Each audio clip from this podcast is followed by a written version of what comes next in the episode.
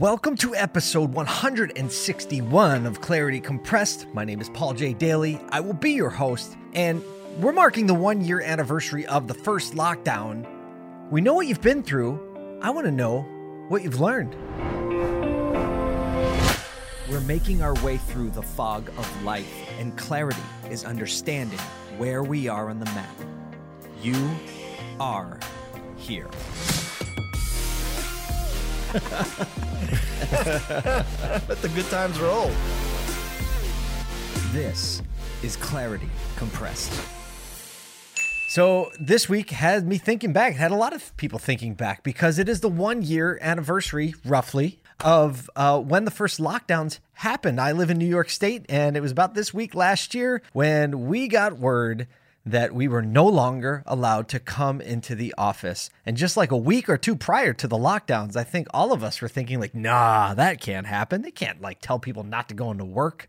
Why? Because it never happened before. I distinctly remember the last day uh, when we had to close everything down because I posted the social media post of me like punting a football as hard as I could when I walked out the front door. We're going to roll it right here. But it just expressed my frustration and my anger over the fact that there was nothing that I could do about it.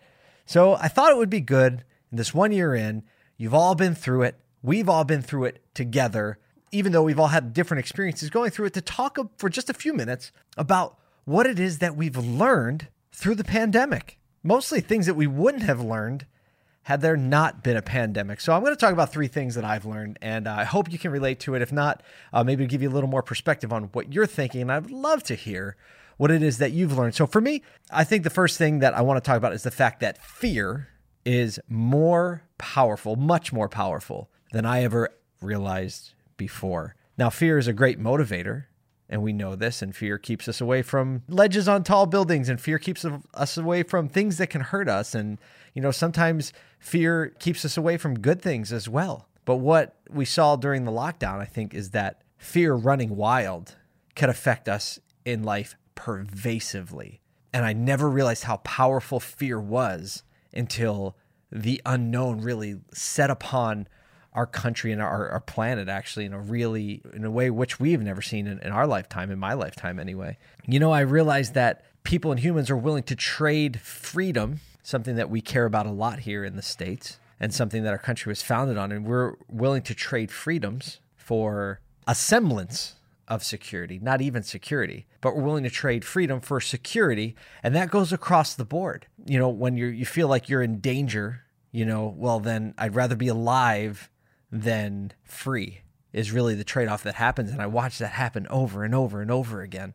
And I realize that that's not only there, but even think about the ways that that applies to people who are starting a business or trying something new and the freedom that it could represent doing things a new way, trying a new routine with your family, the freedom that you might get from that, you're willing to trade that for the security of what is known. That's why people stay in, I don't know, abusive relationships because they're willing to trade freedom for some semblance of security. So I, I, I learned that. I saw it in a new way. I don't know if you did. I don't know uh, what you feel about that. I think you'll come to terms with the fact that it's true. Next, I realized that it really does take intentional, positive inputs to keep your mindset moving forward and in a good place. You know, if fear was more powerful than I realized, and you can go on and read the long litany of health detriments when you succumb to so much fear. It's terrible. It's really bad for a human and a human body and human physiology to succumb to fear. So, if that's the case, fear puts us in a negative mindset. It puts us in a fearful mindset. It puts us in a mindset that is not thinking clearly. And so it took me a lot of intentional positive thinking in order to keep my mindset able to function.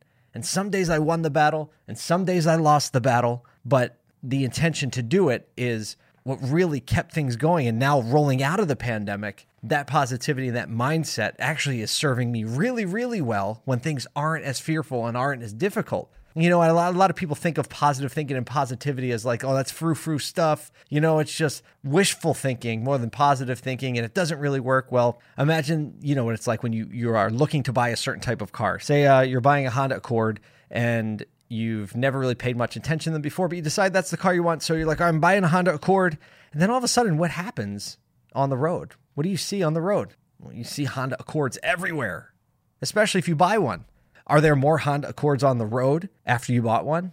No, really, they're not. But your mindset now is oriented to see them because you were paying attention to Honda Accords for so long. And the same is true with positive thinking and surrounding yourself with positive thinking and positive mentality. When you learn to see the upside of things and you choose to see the upside, you actually start seeing the upside in even difficult situations. And what that does is free you up to think. It frees you from the fear because you realize all of life is like there's upsides and there's downsides, and you get to choose your mentality. You know, people say, I can't help the way I feel, but guess what? Yes, you can, because our feelings are driven by our thoughts, and we can choose what we are going to think. Now, I'm not saying that it isn't it's always possible to override that mechanism in your head, but I can say that the practice of doing that over a period of time and on a regular basis has affected the way I can problem solve, approach problems. It's affected my mood, my mentality, the way I can serve the people around me, specifically my family. So that's the second thing that is it takes real intentional intentionality to keep my thinking oriented in a positive way, especially in a dire time. I also learned this, and this is probably the one that that I really value and I think is going to carry forward for the rest of my life, and that is common struggles bring common people closer to one another. So, common struggles bring common people closer to one another and closer than ever over this last year. I have found more like minded thinkers because the crisis brought us closer. The crisis made us vulnerable and I think that when we found that we had these common grounds, we realized that we were stronger as a result of being together and moving forward. You know, I had Dr. Nicole Lipkin on the show uh, a while back, and she talked about this concept of mental agility, and mental agility being the ability to think clearly about the other person's perspective, being willing and able to hear the other perspective without immediately going into fear, immediately going into defense mode and I found it to be true. When you work on that ability, it actually builds relationship. It actually builds bridges.